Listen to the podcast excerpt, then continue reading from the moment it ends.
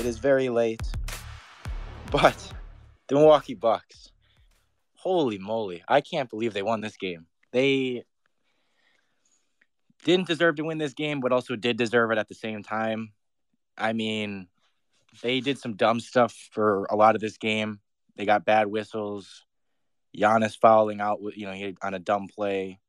Um, defensively, they had some really stupid possessions, but I mean, the Mavs missing free throws and then down the stretch got a couple buckets that just were able to, you know, give them this win.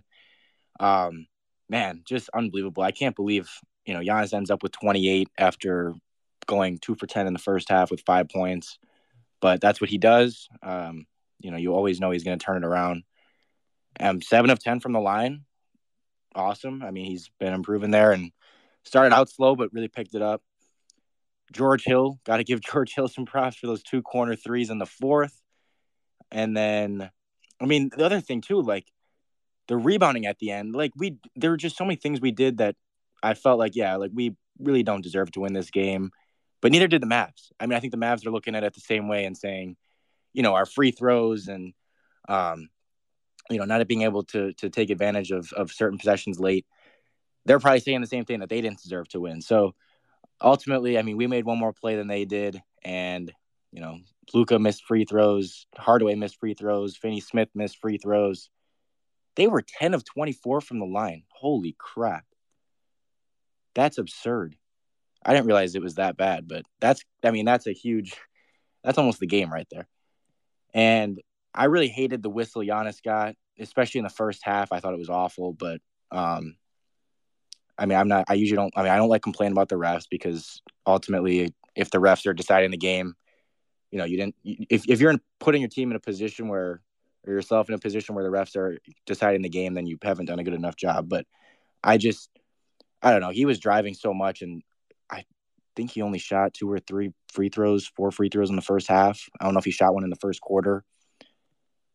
It was really frustrating. I just feel like this was one of the like it was one of the toughest officiated games for him of the season and in a while. Just I feel like he usually is getting those calls, and when you're used to getting them, and you know when you drive and get contact, and you're consistently going to line, that's how that's how he you know his he gets a lot of his points. And when you're taking that away from him, um, we saw it in the first half. You know, only five points, and again he turned it on. He was aggressive in the second half. He got going. I thought I liked his you know he was more controlled driving and kind of I think instead of trying to just go in and initiate contact, he was more going in trying to go get a bucket in the second half because he knew that the foul might not come.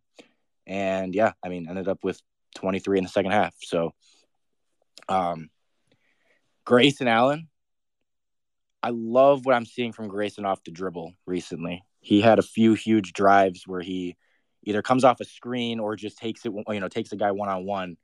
And usually he's like coming from the left wing and he kind of just or maybe even the left corner and kind of drives and does like a little bit of like gets to the right side and is able to finish with his right. And that's something he did at Duke a lot too. So I'm I like that he's really improving with that because that's an area of his game that is going to need to improve if he wants to play consistently in the playoffs. Um, so very happy with that. And yeah, I mean the off the, the rebounding at the end was bad though. I mean, that looked like it was going to be the thing that okay, we're going to lose this game by one or two possessions, and it's going to be because we just couldn't get offensive rebounds when it mattered. That Giannis foul happened after an offensive rebound, and again, I mean they they just made one more play at the end, and that lob was not that. I mean that was I didn't really see it that closely, but that lob looked like it was a really bad pass luckily Brooks still finished it. I think it was George Hill who threw it, but um, wasn't like the prettiest lob because he was wide open. I mean, you saw it immediately when the play started that he was just going to be it was going to be a wide open layup.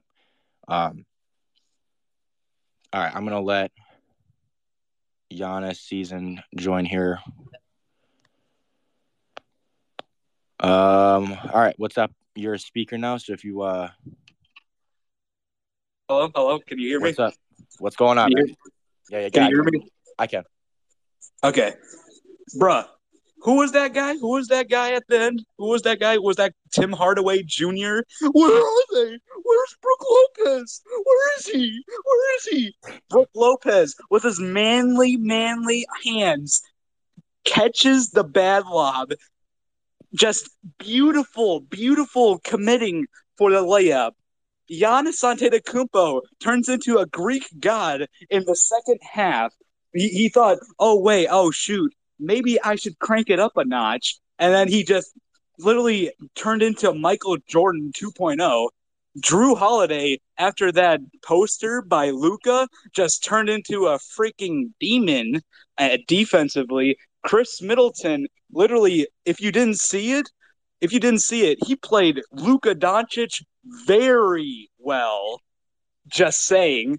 Uh, I I'd say the Giannis uh, the Giannis uh, foul, honestly, I'd say that was a good thing because maybe I, I mean I'm I'm not too sure what his uh, three point percentage was, but that was a pretty good uh, contest by Giannis, and so he missed the three free throws, which would have won the game, honestly.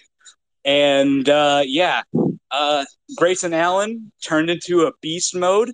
Uh, Let's see here. George Hill did something good for once. Uh, let's see. Uh, Bobby Portis, I think he was doing pretty good in the first half, uh, at, at, least from the last time I saw his stat line. Um, uh, Dallas Mavericks don't know how to shoot free throws. That's good. Uh, give me your give me your give me your Pat Connaughton take. Pat Connaughton. Clutch three late. Clutch, clutch three. Clutch late. three. Like I just feel like he. Uh, okay, I know he was injured, so I'm not gonna really, you know, put this against him. But I just feel like Pat Connaughton wasn't doing too good. Like uh, I think he was last time I checked, he was like two for seven from the three point range. But it was clutch. He was clutch. That I'm giving that. I'm giving that to him. And Giannis right now shot 100% from three. You gotta love it. You gotta love to see it. I know it was one for one, but still. Uh, let's see here. Uh, Jevon Carter, I didn't really see much from him, uh, except for that one time when he threw it away. But that was basically yeah. the entire Bucks team throwing it away. But we still managed to win, even when Giannis had like seven turnovers and Giannis fouling out. Yeah, that that says a lot, honestly. Uh, it's sad that we couldn't see Giannis getting his fourth uh, straight uh, 30 plus point game. No, eighth or ninth. Or oh, oh, oh I mean ninth. I mean, sorry, sorry. Yeah, yeah, I meant I meant ninth. Uh, his defense, his defense was doing pretty well. Like at least from the eye, he had like a steal, I think, and uh, it was sad that that uh, block that he well supposedly block that he had on a, a Christian Wood wasn't a block and was a foul. I didn't really see the foul, but I think he like I think his pinky hit the side of his arm. I, I don't really know. I don't really remember.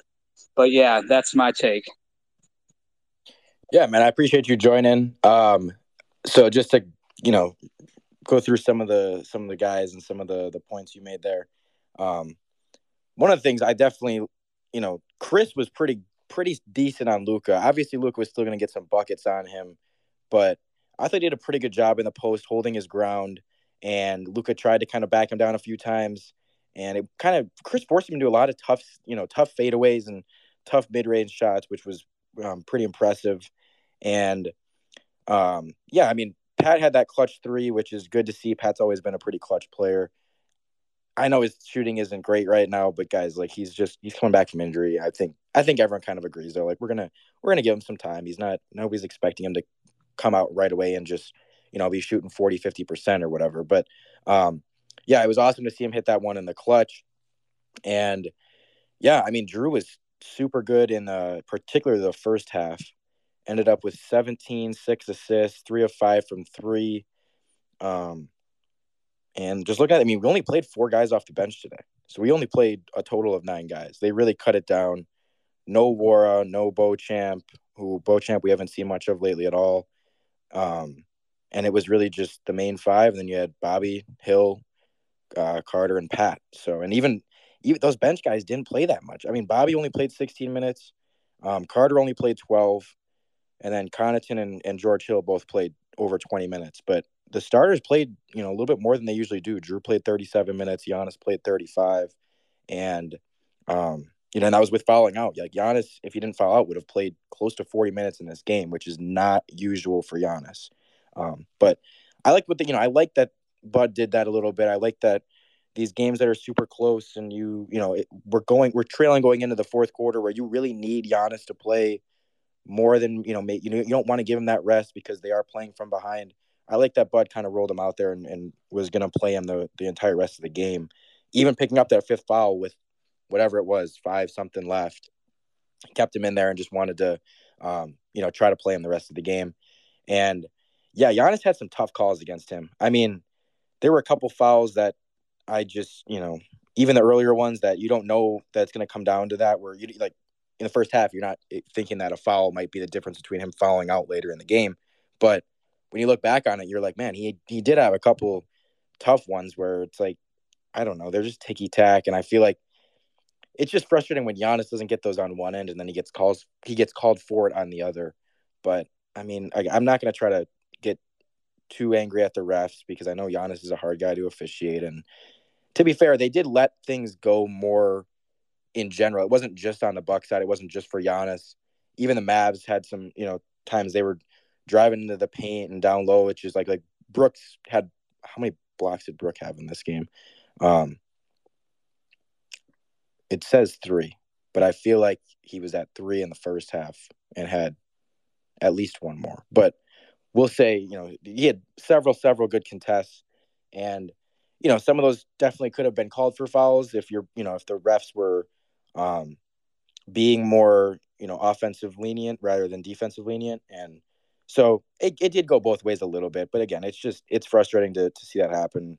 Um, and, you know, if you're going to lose and Giannis we you know we you know we ended up winning, but I'm just talking about in in general. If we if we had lost this game and Giannis struggling for that first half, it's like if you want Giannis, if Giannis is going to struggle, I want him to struggle on his own. I don't want it to be because he's not getting a good whistle. But anyways, won't go too much into the rest because we did win the game, and um, yeah. But ultimately, free throws were just a huge factor in this game.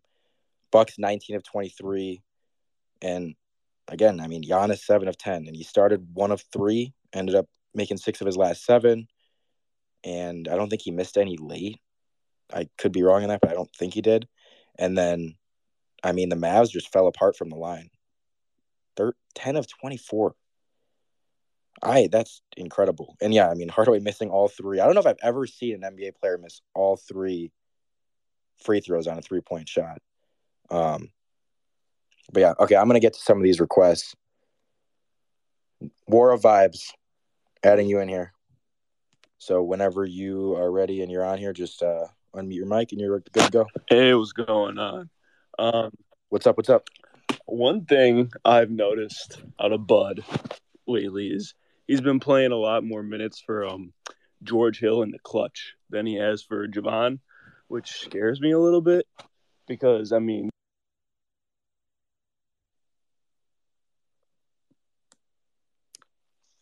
Uh, I I lost you for a sec. Hold on. I'm gonna try removing you and adding you back. I'm not sure if everyone did, but um, try request as a speaker again because I you cut out for me. We'll see if it works the second time, but I don't know if I don't know if it cut out for others, but um, I couldn't hear you anymore. All right, adding you back. All right, we're try try this again. I was just talking about how um Bud seemed to go to George Hill in the clutch. Yep. Rather than he went to Jevon, which scares me a little bit for the playoffs, just because um, I'm a big Jevon guy, and I really think he makes a huge impact on our defense. And late in this, in the um, playoffs, I think that could really affect us. Yeah, I do think. I mean, absolutely, and appreciate you joining. Um, so I definitely think that you know, Jevon's better defensively, and I love having Jevon out there defensively. Um, I haven't been lately super impressed with Jevon's offense. I think I don't know. I, some of the stuff he does in transition really makes me mad. Like I just what I love about Grayson and what he's done this year is like you get the ball and these you know they want to push it, find 34. Like that's that should be your like instinct. Every Bucks player should just be, oh, where's Giannis? Okay, boom, get him the ball. And Jevon loves to kind of just take it up and like, eat like that one turnover he had tonight. He did his stupid like he pull up three thing where he's about to take a pull up three, and I I said three seconds before it happened, I'm like he's gonna shoot it, and he goes up to shoot, and then in midair kind of decides no, I'm gonna pass it, and Giannis isn't ready for it. It's like, dude, like, I just I don't know that that's the only thing that I've been upset with with Jevon compared to some of the other guards, and you know I think Hill's a little bit better, just again, kind of setting things up offensively, um, and in transition. I think Jevon can kind of I don't know rush things a little bit or just I don't know his some of his decision making isn't the best, but I do still think that Jevon's the more impactful player overall when you take into account both sides of the court because, I mean, George Hill's not great offensively. He made a couple nice threes in the clutch tonight, but, um, you know, still, it's not like, you know, I'm not going to let two threes just completely change my tune on him. Um, and yeah, I think, you know, overall, just consistency wise and on both ends, yeah, Jevon is still the guy. And it, it worries me a little bit, you know, Hill played 21 minutes, Carter played 12, but um, you know, and, and like you said, in the clutch is when Hill's playing more, which which is it's scary, but at least I don't know. It, it's good to see Jevon still in this rotation and still, um, you know, at, at least a solid part of it.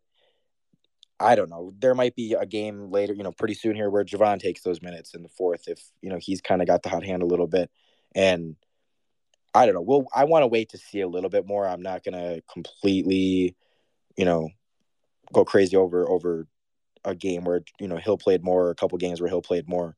Um, we'll see, and we'll see how they both look. You know, again, I, I mean Hill hasn't been anything special this year, but he hasn't been as bad as he was in the playoffs last year, and I think um, Jevon's been good, but there's been times offensively where he's been, you know, again a little bit inconsistent, a little bit just erratic, I guess you could say.